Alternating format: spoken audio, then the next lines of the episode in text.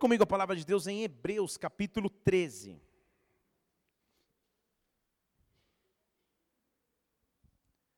Hebreus capítulo 13. Só me ajuda a tirar esse microfone com o cabo daqui, que eu sei como eu sou, eu vou derrubar ele daqui a pouco. Obrigado, Márcio. Hebreus capítulo 13, versículo 8, eu vou ler. É uma afirmação sobre uma característica importantíssima do nosso Jesus Cristo. Veja o que a Bíblia nos diz. Achou aí Hebreus 13, 8?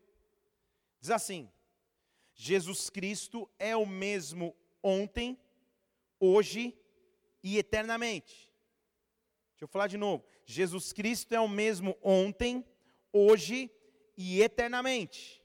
Vamos orar. Pai, nós queremos te louvar nessa noite pela tua presença neste lugar.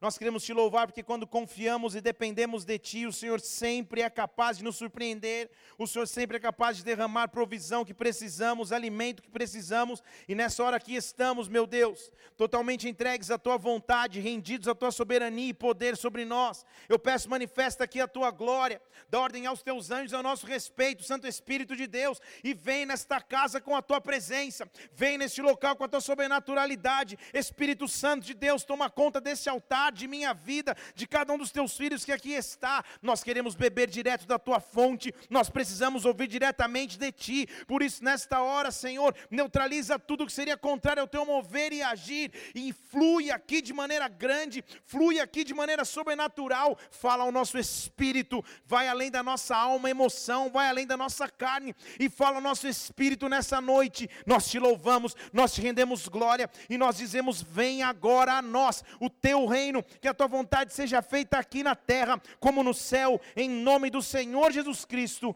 amém e amém. Aplauda o Senhor mais uma vez. Aleluia. Jesus Cristo, você talvez já tenha escutado falar nesse versículo que acabamos de ler, é o mesmo ontem, hoje e eternamente. O que será que a Bíblia está nos querendo fazer entender com tal afirmação?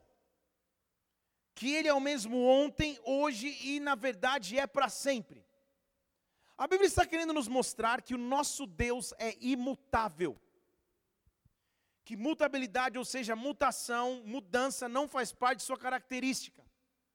Ele é um Deus que sempre foi Deus, é Deus e continuará para todo sempre. Na verdade, quando a Bíblia fala do nosso Deus, ela afirma que nele não há sombra de variação. Nem imagem de variação há nele. Isso está escrito em Tiago capítulo 1, versículo 17. Diz assim: toda boa dádiva, todo dom perfeito vem do alto, do Pai das luzes, em quem não há mudança nem sombra de variação. O nosso Deus não muda. Deixa eu falar de novo para alguém dar amém, tá? Atenção. O nosso Deus não muda. Isso, bem espontâneo assim. O nosso Deus não muda. O que significa dizer que Ele não muda? Que os planos que Ele tem ao meu respeito, ou os planos que Ele já teve ao meu respeito, as palavras proféticas que já foram lançadas sobre a minha vida, independente das circunstâncias atuais e momentâneas, Ele é o mesmo hoje, é o mesmo ontem e vai ser para sempre. Nele não há sombra de variação. Quando eu vivo crendo num Deus assim, vivendo num Deus assim, eu sei que o controle dEle é absoluto e que se Ele prometeu, Ele é capaz de cumprir. Ele não muda de ideia. O Deus que há tempos atrás me disse algo, o Deus que há tempos atrás liberou algo, continua sendo o mesmo Deus hoje. A vida muda, as circunstâncias mudam. Os dias passam, os anos passam, mas o nosso Deus continua o mesmo eternamente. O teu Deus é o mesmo eternamente. Há na atmosfera profética desta casa palavras que um dia foram lançadas sobre ti. Eu quero que você levante uma de suas mãos agora, porque profeticamente eu quero que você entenda que o nosso Deus não muda. O nosso Deus não muda. Por isso, nessa noite, tem a reafirmação de que as promessas de Deus ao teu respeito, ao meu respeito, Ele é o mesmo hoje, porque sempre foi o mesmo e será o mesmo eternamente. Deus não esqueceu daquilo que te prometeu. Deus não esqueceu das palavras que já foram lançadas sobre ti. Deus não te deixou à margem. Ele está cuidando e controla a tua vida e a tua história, em o nome do Senhor Jesus Cristo. Ele é o mesmo ontem, hoje e para sempre. Ele não muda, eu posso mudar. Você se lembra da minha voz? mas os meus cabelos, você nem lembra do que eu estou falando. Havia um comercial da televisão assim, a mulher chegava e falava, você se lembra da minha voz, mas os meus cabelos, quanta diferença. Eu não vou nem entrar nesse assunto de cabelo, vamos mudar rápido. Deus não muda, Ele é o mesmo, Ele é imutável. E se Ele é um Deus que conhece as promessas ao meu respeito, se Ele é um Deus que sabe as fases que eu atravesso, o que eu tenho que entender em Deus então é como Ele cuida do meu presente, ou como Ele está em atuação no meu presente. Quais são as promessas de Deus, ou qual é o tempo que Deus tem para a minha vida no agora. Por que que em algumas áreas eu me sinto neutralizado, paralisado? Por que em algumas áreas eu sinto que não avanço? Se Deus é o mesmo ontem, hoje e é para sempre, o que aconteceu que em algum momento parece que eu me paralisei? Abra comigo em Daniel capítulo 2. Vou te dar tempo para abrir, porque hoje a gente não tem a tela aqui, vamos ter na quarta que vem, lá dentro do templo, em nome de Jesus. Então Daniel não é tão fácil de achar, então abra aí um livro da Bíblia chamado Daniel. Vou te dar um tempinho, para que você entenda o que Deus quer falar conosco hoje. Daniel capítulo 2, achou? Diga amém. Muito bem. Se até essa altura você não encontrou, finge que achou e ninguém vai perceber, tá? Daniel capítulo 2, versículo 20 diz assim, disse Daniel, olha, presta atenção comigo para você entender, seja bendito o nome de Deus para todo sempre, porque são dele, do nosso Deus, a sabedoria e a força, ou seja, a sabedoria e a força que eu preciso vem dele. Agora presta atenção comigo, ele muda os tempos e as estações, ele remove os reis e estabelece os reis. É Ele quem dá sabedoria aos sábios e o entendimento aos entendidos. Ele revela o profundo e o escondido. Ele conhece quem está em trevas e com Ele mora a luz. Então deixa eu ler de novo. Versículo 21. Ele muda os tempos e as estações. Repete comigo. Ele muda os tempos e as estações. Fala para alguém do seu lado. Ele muda os tempos e as estações. O que Deus está dizendo aí? O que Daniel está dizendo através de revelação de quem Deus é? Talvez você está falando, poxa, Daniel já estava entendendo sobre o que é o aquecimento global, a dificuldade das estações. Será que é isso que a Bíblia está dizendo aí?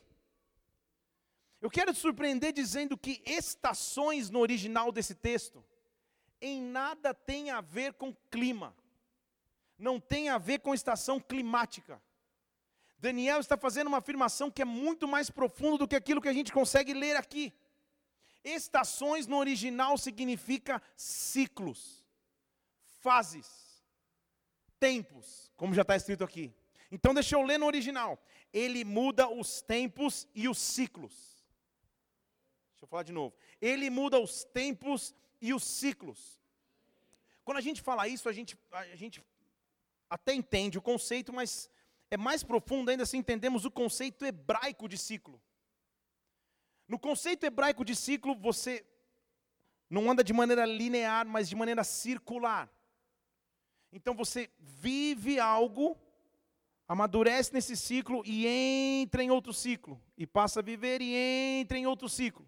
Então quando a Bíblia está dizendo que Deus é o único capaz de mudar tempos e ciclos, vamos falar em português? Ele é o único capaz de inaugurar uma fase nova em minha vida, e o que eu estou aqui para anunciar da parte de Deus, é que Deus está inaugurando novos tempos, Deus está inaugurando novas estações, Deus está abrindo novos ciclos. Rebastez, que Ele disse na palavra dEle, que Ele podia abrir janela dos céus para derramar bênçãos, por isso que em nome de Jesus Cristo, Ele venha sobre nós, Ele venha sobre ti, Ele sabe a fase que você enfrenta, Ele sabe o que você precisa agora, e o que eu estou dizendo é, Senhor, inaugura novos tempos, inaugura novas estações, muda-nos de ciclo, eu te peço em nome de Jesus Cristo. Se você crê no que eu estou dizendo, dê um brado e aplauda o Senhor aqui. Então entenda o que Ele está dizendo. Ele está falando assim, Ele muda os tempos e as estações, Ele muda os ciclos. Ele é quem remove e estabelece reis, ou seja, Ele é quem controla o governo. Vamos falar em português, calma. Se em uma fase da minha vida, em um ciclo, o rei se chamava preocupação, ele tira esse rei e coloca o rei chamado paz. Se em uma fase e ciclo da minha vida o que governava era a escassez, ele é o único capaz de inaugurar um novo ciclo onde o rei se chama abundância. Ele controla todas as coisas. Daniel está dizendo assim: ele dá sabedoria aos sábios e ele dá entendimento aos entendidos, ou seja, a instrução pertence a ele. É por isso que Salmos diz: Senhor, ensina-me as tuas veredas, me ensina quais são os teus caminhos. Quando Deus inaugura um novo ciclo, nesse ciclo o governo é dele e a instrução é dele. Em outras palavras, eu não fico perdido, eu não fico andando errante, eu não fico dando cabeçada no escuro, mas quando ele abre um novo ciclo, quando ele inicia uma nova estação, junto com essa estação vem sabedoria, instrução e vem governo. Deus está assumindo o controle de um novo ciclo sobre nós. Ele é o Deus que controla todas as coisas. A segurança que eu tenho é que ele é o mesmo ontem, hoje e para sempre. Ele não muda, as promessas dele são reais. Então, Senhor, eu dependo dos teus ciclos. Age com os teus ciclos sobre mim, Pai. Ele é o Deus de coisas novas. Ele é o único capaz de dizer: eu faço novas todas as coisas. Ele é o Deus chamado renovo. Isaías 11 fala que brotaria um renovo. Ele é o Deus capaz de renovar, de transformar, de iniciar uma nova estação. Há uma nova estação começando sobre ti. Rebasteira e cabasteixa áreas de sua vida onde Deus está abrindo novos ciclos, novas estações, novas janelas do céu se abrindo, porque ele é o Deus que remove reis, estabelece reis. Ele é o Deus que abre tempos, ele é o Deus que abre estações sobre a tua casa, sobre a tua vida, sobre o teu ministério. Eu libero um novo ciclo de Deus. Agora, quando você vive em Deus, entende então o conceito de que o controle é dele, porque ele é o mesmo ontem, hoje e para sempre, e nele não há sombra de variação? Como que eu vivo em Deus, esperando dele um novo ciclo, seja em qual área for? Em primeiro lugar, não adianta ter pressa. Deixa eu falar de novo, não adianta ter pressa. Quando eu dependo de Deus, eu sei que o controle é dele. E a pressa não vai me ajudar em nada. Eu passo a entender que o meu Deus trabalha em processos, em fases, em ciclos. E cada ciclo da minha vida, cada estação da minha vida me ensina algo. Então eu não preciso acelerar e muito menos atrasar fases. Então na fase que você está vivendo em Deus, alegre-se no que você vive em Deus agora. Alegre-se na certeza de que ele é o Deus que é o mesmo hoje, vai ser para sempre, ele não mudou. Então não se desespere quando aparentemente um ciclo demora demais para acabar. Você está dizendo: mas pastor, esse ciclo chamado solteirice, Jesus amado, nas minhas contas era para ter acabado há uns 5 anos atrás. O que aconteceu com esse ciclo? Quebrou o relógio do céu. Calma. Deus é o mesmo ontem, hoje e para sempre. Estão comigo ou não? Senhor, eu esperava que a minha chamada, ou que os meus dons, ou que o meu ministério nessa fase já estariam acontecendo, muitas coisas eu já estaria vivendo. Não adianta ter pressa, dependa dos ciclos que Deus tem para a sua vida. Não adianta apressar os tempos, porque o tempo de Deus é perfeito, a vontade dele é boa, perfeita e agradável. E o que Deus quer que você escute nessa noite é que ele te fortalece, ele te dá sabedoria para que você enfrente cada ciclo, cada estação, dando glórias a Deus pela estação que você vive. Porque senão, se a pressa invade nosso coração, vamos pensar como se só tivesse eu e você aqui.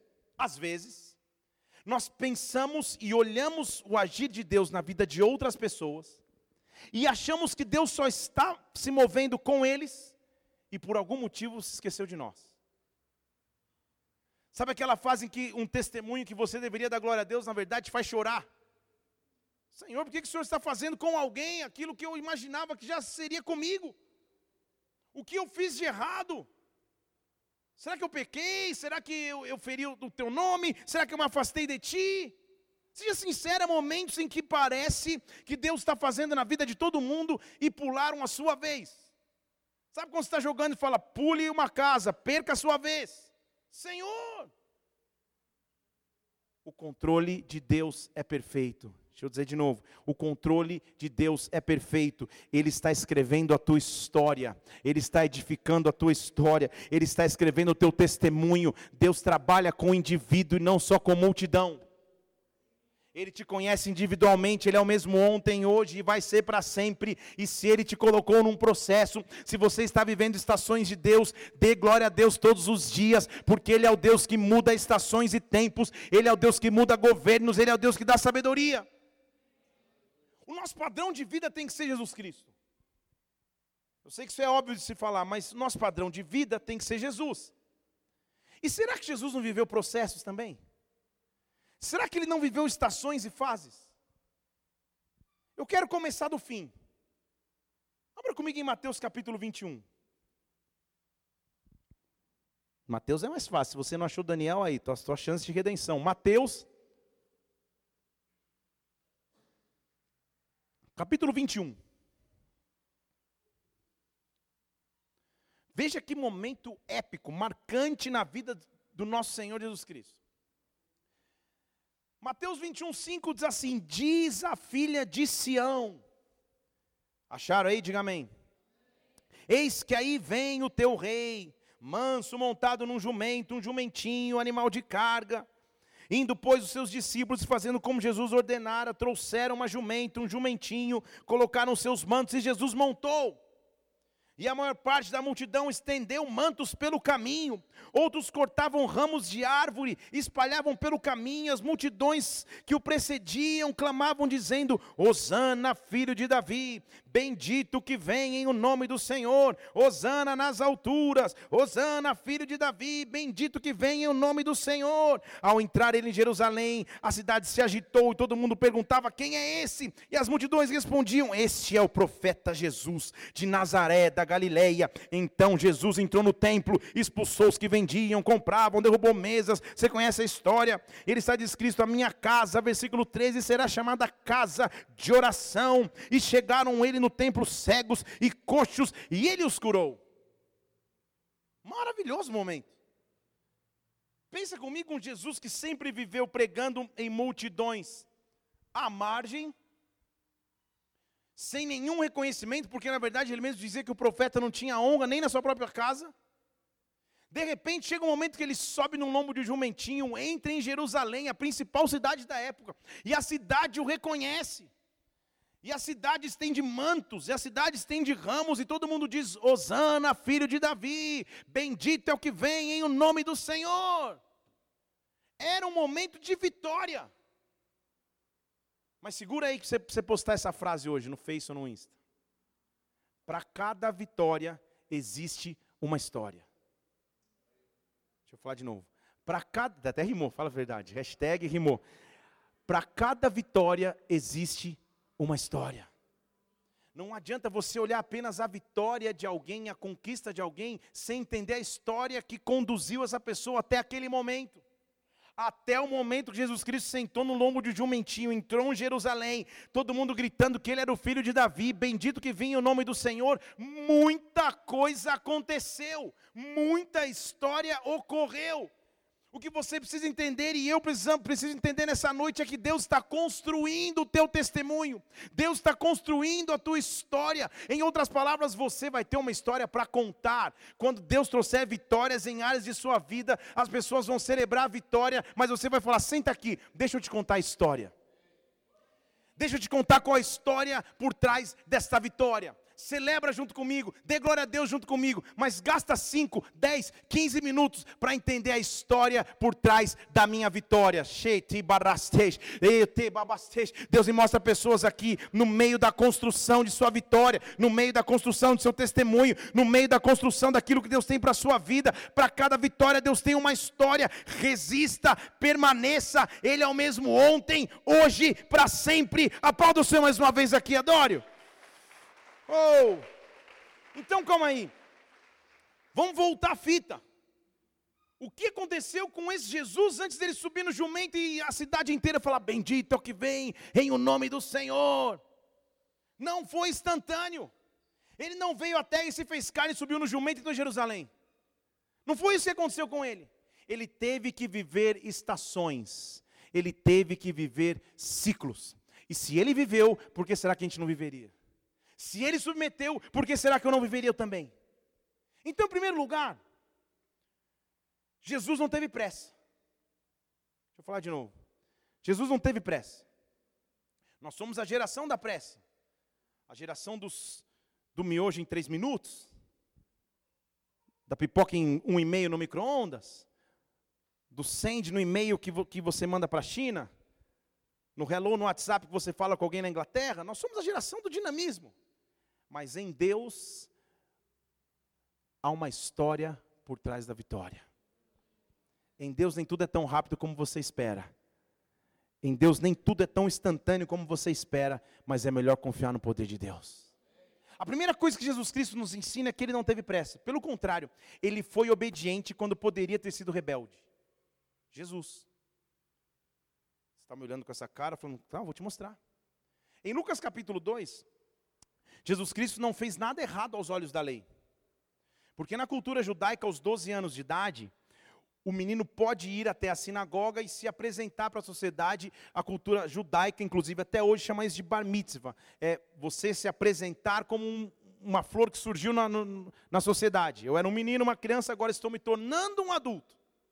Então ele tinha o direito legal, porque a Bíblia diz que ele veio para cumprir e não revogar a lei. Ele tinha o direito legal de, aos 12 anos de idade, entrar na sinagoga e ler um trecho das Escrituras. Só que Jesus era Jesus. Então ele vai aos 12 anos, entra na sinagoga e começa a ler. Só que ele tinha uma sabedoria fora do normal, ele era Jesus. Então, apesar de ser Jesus, e apesar de ter 12 anos, ele estava pronto.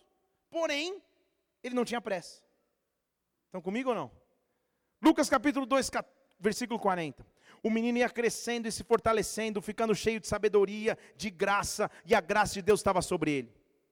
Seus pais iam todos os anos para Jerusalém, para a Páscoa. Quando Jesus completou, quanto tempo aí? 12 anos, ciclo. Subiram eles segundo o costume da festa. E terminados aqueles dias, ficou o menino em Jerusalém e os pais não sabiam. E aí ele ficou lá dentro, lendo no templo, versículo 46. Aconteceu que passaram-se 3 dias, encontraram Jesus no templo, sentado no meio dos doutores, ouvindo-os e interrogando-os. Um menino de 12 anos, um prodígio, todo mundo falou, meu Deus, que menino é esse? Todos os que o ouviam se admiravam da sua inteligência, das suas respostas. Quando seus pais o viram, ficaram maravilhados, mas a sua mãe, porque mãe é mãe, falou, filho, por que você fez assim com a gente? Por que você sumiu? Não é o tempo. Eis que o teu pai e eu estávamos ansiosos te procurando. Sempre a mãe chama o pai, na hora da bronca ela chama junto. Eis que o teu pai e eu estávamos te procurando. Por que você fez isso? Ele falou, o que vocês estão me procurando? 12 anos. Vocês não sabiam que eu devia estar na casa do meu pai? E eles não entenderam nada do que ele dizia. Então, descendo com eles, foi para Nazaré e lhes era sujeito. Estão comigo ou não? Lhes era sujeito. Um menino de 12 anos, sendo Jesus Cristo, obviamente sabendo quem era, se submeteu aos seus pais terrenos. Toda vitória tem uma história, e a história começa em obediência. A história começa em não querer apressar os tempos. Porque o menino de 12 anos, você sabe como o menino de 12 anos fala. É aquela fase que a voz não está definida ainda, então você fala, eu estava aqui, você já sabe como é. Então o menino de 12 anos se levanta e fala, eu deveria estar na casa do meu pai.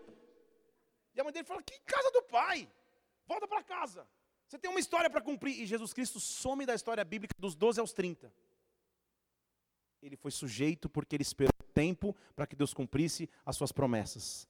Então comigo aqui, se há tempos de espera, inclusive Jesus Cristo passou por tempo de espera, alegre-se no tempo de espera, alegre-se no tempo de constituição, alegre-se quando aparentemente Deus não respondeu nada, porque no tempo de espera alguma coisa está acontecendo. E aí eu vou mostrar a chave para você, versículo 52, e crescia Jesus em sabedoria, estatura e graça. Está comigo aí? Crescia Jesus em sabedoria, estatura e graça, diante de Deus e diante dos homens.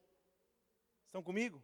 porque ele submeteu ao processo, porque ele submeteu ao ciclo certo, diante de Deus em primeiro lugar, a sabedoria crescia cada dia, a estatura, ou seja, o seu status crescia cada dia, e a graça, o favor de Deus crescia cada dia sobre eles. Ele não quis ser prematuro, ele não quis nada antes do tempo, ele queria o tempo perfeito, mesmo estando pronto. Então o que eu tenho que pedir a Deus: Senhor, me ensina os teus ciclos, me ensina os teus tempos, tira a ansiedade, tira a pressa do meu coração, eu me submeto integralmente à tua vontade, eu me entrego aos teus propósitos, Pai, eu não vou mais me preocupar, eu simplesmente me submeto a ti, eu me submeto aos teus planos, eu me preparo para crescer em sabedoria, estatura e graça. Deus está adicionando sabedoria, estatura e graça aos seus filhos. O que eu estou dizendo? Daqui a 6 meses você já não vai ser o mesmo. Daqui a 1 ano você já não vai ser o mesmo. Daqui a 2 anos você já não vai ser o mesmo. Você vai crescer diante de Deus e dos homens. Porque quando eu me coloco em sujeição ao propósito que Ele tem para a minha vida, eu continuo a crescer, eu não regrido mais. Esse é o processo de amadurecimento. Jesus, você é Jesus, legal, mas 12 anos vai para casa. Não dá para mudar o mundo aos 12 anos, calma. Agora, o que ele fez dos 12 aos 30? O que ele fez? Um adolescente, se não tinha Netflix, se não tinha Play 4, se não tinha Wi-Fi. O que um adolescente faz dos 12 aos 30? Ele entra na segunda fase de viver ciclos e processos com Deus, que é aprender a ser moldado na carpintaria. Que foi o que ele foi fazer? O pai dele era carpinteiro, ele submete, e inicialmente ele fala: ok, a minha missão é vir à terra como carne, para transformar a sociedade, e o que tem a ver eu pegar pedaços de madeira e ficar construindo mesa, armário, gaveta? O que tem a ver o que eu estou fazendo agora com a minha missão no futuro? Ele teria todo direito para pensar isso. Mas enquanto todas as pessoas olhavam de maneira natural aquilo que Jesus Cristo fazia, havia um propósito sobrenatural. Havia um filme na minha época, não vou nem citar para você não achar que é da minha época, mas vou citar. De um menininho chamado Daniel San. Ah, a galera sabe, então também. Se não sabe, depois você procura lá no Google, você vai ver o que é. E ele queria aprender karatê. Só que ele chegava lá para o seu Miyagi, e o seu Miyagi falava: vamos lavar o carro, Daniel San. Que imitação pobre do seu Miyagi, mas tudo bem. Vamos lá, vamos lavar o carro. E Daniel San ficava lá, pensando, tipo, o que tem a ver em será o carro do seu Miyagi com karatê? Vocês lembram disso? Aí na hora da luta final, que você se empolgava, ele fazia um movimento, vinha a imagem dele limpando o carro. Não sei o quê. Aparentemente, coisas que eu vivo no presente não tem nada a ver com a missão que Deus tem para a minha vida, mas Deus está construindo uma história por trás da vitória. Vocês não estão entendendo, né? Jesus Cristo foi para marcenaria, viver naturalmente o que ele viveria espiritualmente. Deixa eu falar em português. Porque na marcenaria você pega um pedaço de madeira bruto, matéria-prima, prepara, lixa, poda, corta, e um pedaço que não tinha validade nenhuma se transforma em algo útil para alguém. Foi isso que ele fez ao passar, já pronto, saindo da carpintaria, ao passar na margem de um rio e pegar um pedaço de madeira bruto, chamado Pedro, e falar: Pedro, você não tem utilidade nenhuma aí, vem cá, eu vou te moldar, eu vou te lixar, eu vou te podar, mas eu vou te fazer em algo útil. Ele estava fazendo naturalmente o que um dia ele faria espiritualmente. Deixa eu falar para você agora, o que você está vivendo agora, o teu testemunho que você atravessa agora, as experiências que Deus está te dando agora, não servem só para hoje, servem para o teu futuro. Aprenda a ser moldado por Deus na carpintaria, aprenda a ser moldado por Deus na tua história. Deus está trabalhando nas tuas emoções, Deus está trabalhando na tua vida. Simplesmente se submeta a Ele, simplesmente entrega a tua vida a Ele. Diga: Senhor, mata o meu orgulho, mata o meu eu quero diminuir para que o Senhor cresça. Em o nome do Senhor Jesus Cristo eu diminuo, cresça em mim, Pai. Então Jesus volta em obediência, aprende a trabalhar com a madeira, porque um dia ele usaria. Um dia a palavra de Deus aconteceria. Eu já te contei das promessas de Deus, que Deus deu quando eu tinha 16, 17 anos, que um dia eu pisaria nações. E eu fiquei 3 anos com o passaporte na gaveta lá.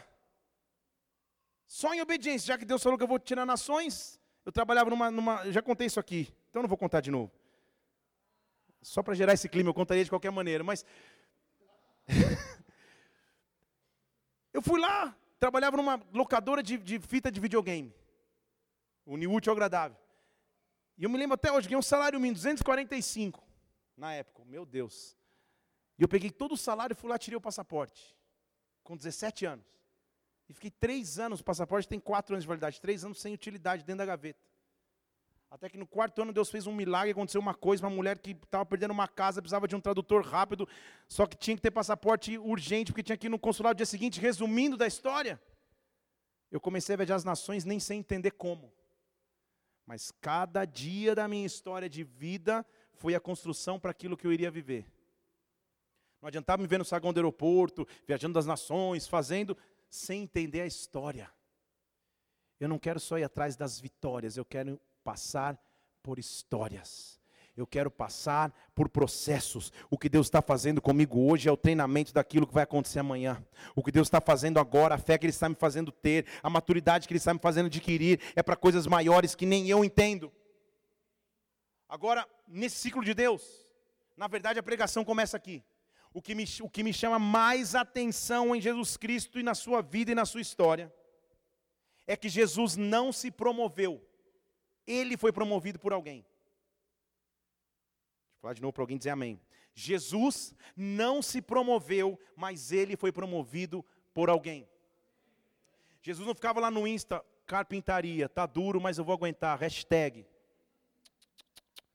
Jesus não colocou num cartaz, eu estou chegando, eu sou o verbo que havia de vir, se preparem, vai lá tal dia, hora tal, eu vou aparecer no Jordão para João Batista, eu sou o cara. O grande segredo de mudanças de ciclos é que você não se promove. Mas Deus promove o teu nome. Porque Jesus aparece. Ele some e reaparece. E em João capítulo 1, versículo 29. Abra lá comigo. Ele está voltando da carpintaria. Dá tempo para você abrir aí.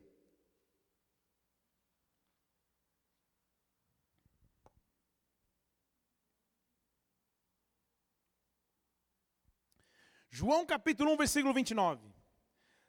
No dia seguinte, João viu a Jesus. Estão comigo aí? Jesus vinha para ele e João disse: eis o Cordeiro de Deus que tira o pecado do mundo. Eis o Cordeiro de Deus que tira o pecado do mundo. Quem promoveu Jesus? Foi ele mesmo? Ou foi João Batista que de maneira profética o reconheceu? Jesus não abriu a boca. Jesus não fez cartaz. Jesus não fez post, Jesus não falou que estava chegando, Ele simplesmente chegou, saindo da carpintaria, sem ninguém saber quem Ele era, Ele chega e João Batista fala: aí está o Cordeiro de Deus que tira o pecado do mundo. E olha o versículo 30 como é maravilhoso, porque João Batista falava fácil, ele fala assim: esse é aquele que eu falei, ele vem depois de mim, na verdade ele já passou na minha frente, porque antes de mim ele já existia. Aí ninguém falou nada, como assim, não estou entendendo nada. João Batista fala assim: lembra que eu falei desse? Esse é aquele que vem depois de mim, ele já passou na minha frente, e antes de mim ele já existia. E todo mundo ficou olhando com essa cara, falando: não estou entendendo, João Batista, agora você foi para um nível que ninguém vai entender. Ele vinha antes, depois, ele é o mesmo ontem, hoje e para sempre. João Batista está dizendo: aqui está aquele que já podia estar muito à frente de mim, mas submeteu ao processo. Aqui está aquele que podia estar muito adiante, mas submeteu ao processo, porque na verdade ele existia antes de mim. O verbo só se fez carne, mas ele submeteu enquanto carne. Agora, o que acontece quando Deus abre um novo ciclo nas nossas vidas? Você sabe a história. João Batista fala: Jesus, como assim? Eu tinha que ser batizado. Jesus fala: não, deixa assim, consente assim, vai dar tudo certo. Você conhece a história? João Batista então mergulha Jesus na água e Jesus levanta. O que acontece na sequência? Os céus se abrem, o Espírito Santo vem em forma de pomba e uma voz diz: aí está o meu filho amado, nele eu tenho prazer. Fale comigo, 2 reconhecimentos. Fale de novo, 2 reconhecimentos. O verdadeiro ciclo genuíno novo que Deus abre em nossas vidas tem que ter 2 reconhecimentos. Estão acompanhando comigo aqui? O primeiro reconhecimento vem dos homens que reconhecem a unção, mas o segundo vem dos céus que reconhecem tua missão. Primeiro João Batista olha e fala, aí está o Cordeiro de Deus, ele tira o pecado do mundo, mas o meu reconhecimento não é só dos homens não. Agora o céu se abriu e o Pai disse, aí está o meu filho, nele eu tenho prazer. Quando eu me submeto aos tempos de Deus, quando eu me submeto às estações de Deus, quando eu não ando de maneira apressada tentando resolver por mim mesmo, quando Deus abre um novo ciclo, os homens automaticamente reconhecem, mas o Pai é quem sela e testifica o novo ciclo sobre ti. Deixa eu falar para você diretamente, quando Deus abrir um novo ciclo sobre ti, aqueles que caminharam ao teu lado nesse ciclo, teus amigos, teus familiares, teus filhos, as pessoas próximas de você, elas terão que reconhecer o que Deus está fazendo na sua vida, porque na verdade é o Pai que vai abrir os céus, é o Pai que vai abrir o céu, dizendo, aí está o meu filho, aí está a minha filha, nela eu tenho prazer, nele eu me comprazo, em o nome de Jesus Cristo. O meu reconhecimento não é só terreno, o meu reconhecimento vem dos céus. Porque eu atravessei ciclos, porque eu atravessei fases, quando eu abro a boca os céus se movem. Não é natural, é sobrenatural. Quando eu abro a boca a glória de Deus se manifesta. Não é mais natural, é sobrenatural. Quando você vê alguém sendo usado pelo Espírito Santo em qualquer área de sua vida, num altar, tocando um instrumento, no seu campo de trabalho, quando essa pessoa está sendo usada por Deus, atrás daquela vitória tem uma história, atrás daquele mover existiu um processo. Atrás daquele momento de glória existiu alguém que foi esmagado por Deus, trabalhado por Deus, para que pudesse estar ali naquele momento. Deus está construindo uma história, para que um dia você possa dizer, eu tenho vitória aqui nessa área, mas eu não fui com pressa, eu não tive pressa, eu não tive pressa. A cada fase da minha vida, Deus cuidou da trajetória. Você não entendeu, né? Essa semana, deixa eu falar então em português, eu preguei no domingo, estou pregando hoje aqui, amanhã, sexta-feira eu vou pregar em Guarulhos, São Paulo.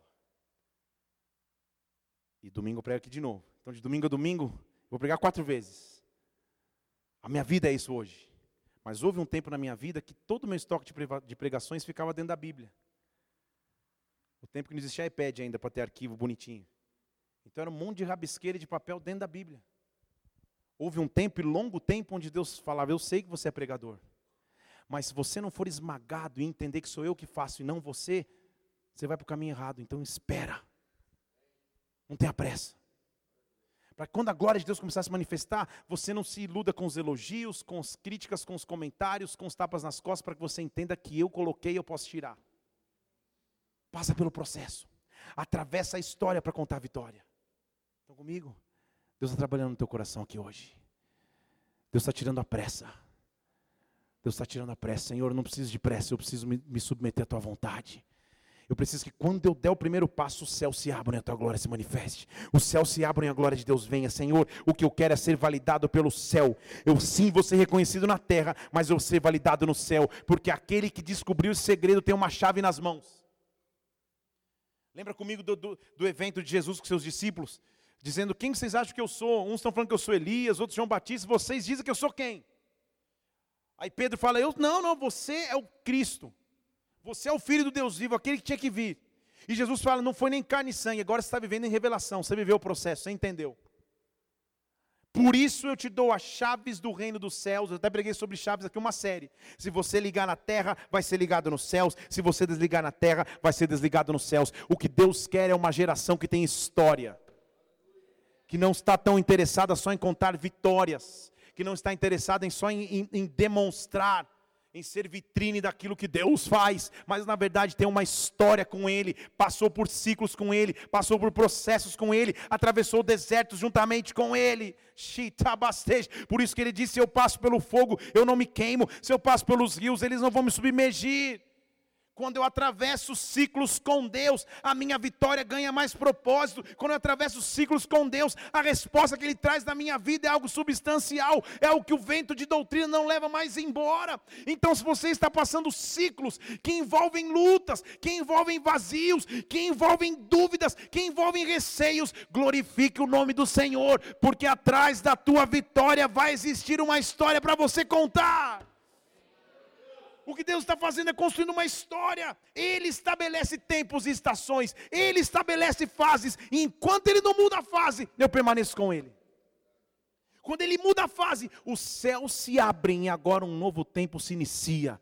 O que eu estou dizendo é que sobre as nossas vidas, quando Deus mover sobre ti, os céus vão se abrir e essa vai ser o teu maior sinal. Esse vai ser o teu maior sinal. Senhor, eu não vou nem para a esquerda nem para a direita, se a tua glória não estiver, se a tua nuvem não se mover, se o céu não se abrir sobre mim. Por isso o meu direcionar é o céu. Só isso dá uma outra pregação, que qualquer dia eu falo. Sempre que Ele sinaliza é através do céu. Era a nuvem no povo no deserto, era a pequena nuvem do tamanho da mão de um homem para Elias, era a estrela quando Jesus Cristo nasceu para os reis magos verem. Sempre a indicação é o céu. Vou até anotar porque dá uma pregação. Quando Abraão teve que descobrir qual era a sua história, era a estrela no céu. Sempre no céu é onde Deus dá o sinal. Levanta os olhos, porque é lá do céu que vem o socorro daquele que fez os céus e a terra. O meu olhar não é terreno, o meu olhar é sobrenatural. Eu me submeto aos ciclos com Deus, eu me submeto às fases com Deus, com o entendimento. Eu não estou preso nesse ciclo. Eu tenho um Deus que muda estações. Então vou ganhar um ânimo, eu vou ganhar força, eu vou ganhar alegria novamente. Satanás queria me matar nesse ciclo. Satanás queria nessa estação achar que eu fosse desanimar, retroceder, parar, desistir. Mas nessa noite eu ganho estatura, sabedoria e graça. E como Jesus Cristo submeteu, eu me submeto à tua vontade. Eu me submeto à tua vontade. O que eu quero estar é perto de ti, porque eu vou escutar a tua voz, Senhor. Jesus Cristo, já que estamos falando dele, Ele não se movia pela sua vontade. Ele não se movia pelo que sentia. Ele se movia pelo que o Pai dizia. Estão comigo ou não?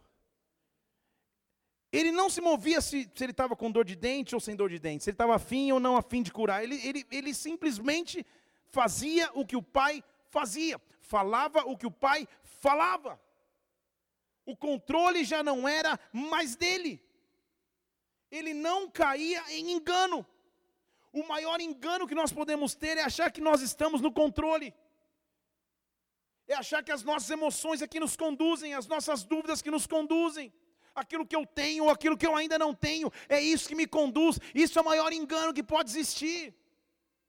Satanás é o pai da mentira, mentira é engano. Então deixe de acreditar no engano até da tua própria alma. Jeremias diz, maldito é o homem que confia no homem.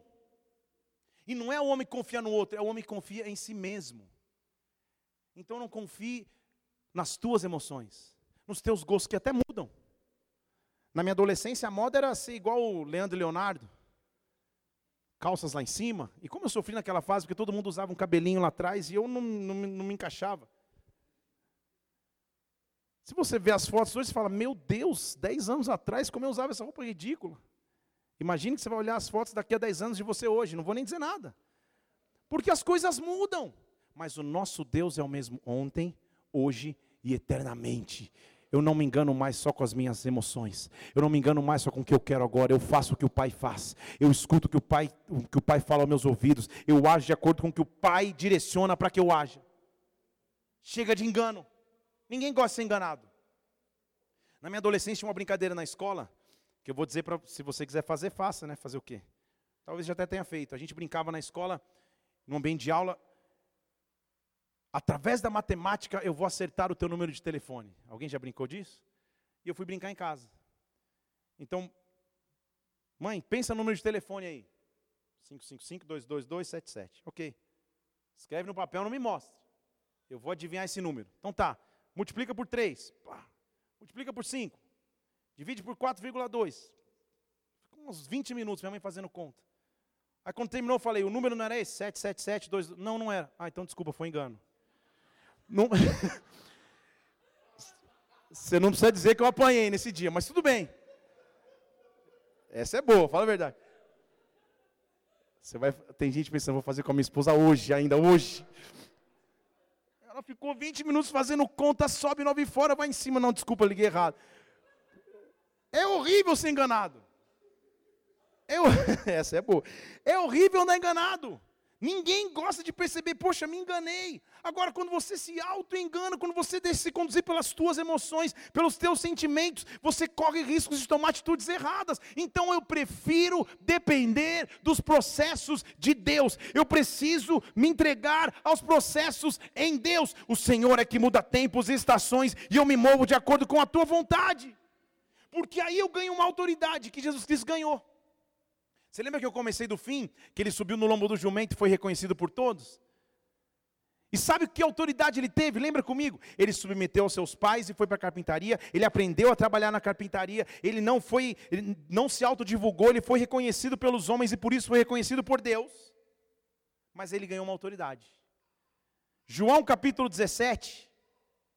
Porque ele submeteu em todos os momentos ao Pai, ele ganhou uma autoridade. João capítulo 17.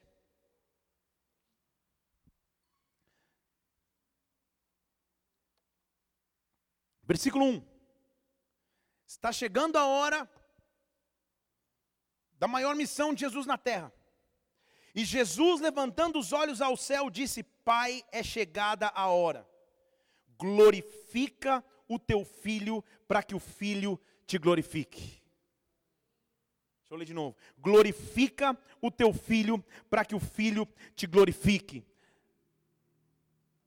Dá uma outra pregação, quando eu falo glória a Deus e a glória de Deus. São coisas distintas. Então o que Jesus Cristo estava falando é: Senhor, manifeste a tua glória para que eu te dê glória. Quando eu passo por processos em Deus, eu tenho essa autoridade. Senhor, manifesta a tua glória para que eu te dê glória. Manifesta a tua glória sobre a minha vida, para que quando as pessoas virem o que aconteceu em mim, elas deem glória a ti. Senhor, me glorifica para que eu também te glorifique. Eu aguardei os tempos, eu vivi os processos, eu vivi as estações. Então agora, Deus, eu te peço, me glorifica, manifesta a tua glória em mim, manifesta a tua presença em mim. Pai, manifesta os teus sinais, os teus prodígios, os teus milagres, para que eu possa te dar glória. Eu te peço, me glorifique. Eu tenho então autoridade, porque esperei em Deus, de olhar para todas as áreas da minha vida e falar: Senhor, manifesta a tua glória, manifesta o teu poder, gera um testemunho, escreve uma história por trás da vitória que eu vou viver, meu Deus. Eu escolho me entregar a ti, para que neste ciclo eu produza vida. É por isso que ele falou: Senhor, se o grão de trigo cair na terra, não morrer, não vai dar fruto. Senhor, eu morro, eu diminuo, eu morro para que o Senhor cresça. A minha morte vai gerar vida para alguém. E o que isso tem a ver conosco? O que isso tem a ver contigo? Tudo. Porque Colossenses, aí eu vou terminar aqui, capítulo 2.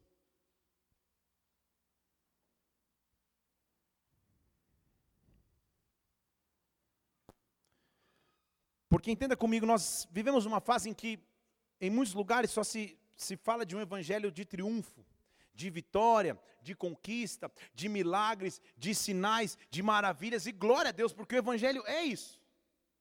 Mas se eu tenho que receber a Cristo, eu tenho que receber a integralidade de Cristo. Tudo que Ele passou, eu também tenho que estar disposto a passar. Se Ele passou por processos, se Ele foi negado pelos seus, se Ele passou por provas, por lutas, enquanto estava na terra, eu também não posso me eximir disso. E a Bíblia está dizendo, olha só, Colossenses 2,6. Assim como você recebeu a Cristo, assim também nele andai. Como? Arraigado e edificado nele, plantado nele, confirmado na fé. Assim como fostes ensinados, abundando em ação de graças, abundando em ação de graças. As minhas raízes estão firmadas em Cristo, e se as raízes estão firmadas em Cristo agora, eu tenho cuidado, versículo 8, para que ninguém, nenhuma filosofia me faça presa sua, com filosofias e vãs sutilezas, segundo a tradição de homens, segundo o rudimento do mundo, e não segundo a Cristo. O que eu quero é Cristo, porque no versículo 9, nele habita corporalmente toda a plenitude da divindade, e agora nós temos a plenitude nele. Ele é o cabeça, ele está acima de todo principado e potestade. A plenitude que está em Jesus Cristo agora está à minha disposição. Todos os benefícios da cruz de Cristo agora estão à minha disposição, estão à tua disposição. A alegria que Ele proporcionou na cruz está à tua disposição. A paz que Ele prometeu na cruz está à tua disposição. A fé, a perseverança, o domínio próprio, a longanimidade, os frutos da cruz que vem através do Espírito, agora estão à minha, à tua disposição. Nessa noite eu faço uma escolha, eu me submeto aos teus processos, eu me submeto às tuas estações. Escreve uma história por trás da minha vitória. Eu não quero só a resposta, eu quero ter uma história com o meu Deus. Eu não quero só um milagre, eu quero ter um testemunho para contar. O que Deus está fazendo é escrever uma história maior do que eu pensei ou imaginei, porque o controle é dele, o rabastejo, o poder é dele, a minha esperança está nele, em nome de Jesus Cristo. Nessa noite eu me submeto à tua vontade, Pai. Feche seus olhos aqui nesse lugar. O que Deus está fazendo é escrever uma história por trás da tua vitória. Há uma história por trás da tua vitória, e talvez você esteja no meio dela, no meio da tua história. Só que se os teus olhos estiverem só voltados para a vitória, você desanima no meio do caminho. Então, Senhor, eu me submeto para que o Senhor escreva a história. Tu és o Criador da história. Continua escrevendo a história com as tuas próprias mãos, Pai. Eu me submeto a Ti. Eu me submeto a Ti, e nessa noite eu recebo de Ti força, nessa noite eu recebo de Ti graça, nessa noite eu recebo de Ti sabedoria. Como a Tua palavra disse em Daniel, Senhor, que muda os tempos, as estações. Por isso, Senhor, trabalha nesse ciclo. Por trás da minha vitória existe uma história, e Deus está escrevendo uma história de bênção. Deus está escrevendo uma história de bênção. Eu escolho permanecer em Ti, eu escolho permanecer no centro da Tua vontade. Eu não vou desistir, eu não vou olhar para trás. Espírito Santo, todas as setas que falavam na minha mente, no meu coração, todo desânimo, todo cansaço, toda desesperança, todo engano das trevas, nesta hora, Santo Espírito de Deus, manifesta o Teu poder sobre mim, manifesta o Teu poder nesse lugar. O que Deus está dizendo é: eu não perdi o controle da tua história, eu não perdi o controle da tua vida, eu não perdi o controle dos planos e promessas que um dia eu liberei sobre ti. Por isso, nessa noite eu te trouxe aqui para te dar ânimo novamente, para te dar vigor novamente, para dizer: é só um testemunho que está sendo construído, é só uma história que está sendo construída. Você está num processo de crescimento. Daqui a 1 ano você não é mais o mesmo, daqui a 6 meses você não é mais o mesmo, daqui a 2 semanas você não é mais a mesma. O que eu estou fazendo é te ensinando ao longo da caminhada, mas eu sou o caminho e a vida. Então dependa de mim, dependa de mim, dependa do meu controle, dependa das minhas forças, dependa da minha alegria, dependa da minha paz. Todo desânimo foi lançado fora, toda dúvida foi lançada fora, em nome de Jesus Cristo. Eu me submeto aos teus tempos, Pai. Nós vamos começar a adorar a Deus aqui. Enquanto nós adoramos, Deus vai renovar as tuas forças, Deus vai renovar o teu vigor, Deus vai te dar sinais claros na tua fé, de que o controle ainda é dele, de que o controle ainda é dele, de que o que eu só estou vivendo é a construção de uma história que um dia eu posso contar em vitória. Nesta hora, Espírito Santo, nos invade com a tua glória. Abre os céus e vem sobre nós, abre os céus e vem sobre nós. Vem como o Senhor havia prometido. Derrama sobre nós, Pai, derrama sobre nós, Senhor. Derrama do teu Espírito neste lugar, derrama do teu Espírito neste lugar, Deus. Oh! Teu sangue faz o surdo ouvir agora, teu sangue. Vamos cantar então, vem comprometer. Chegou babarababa bastante.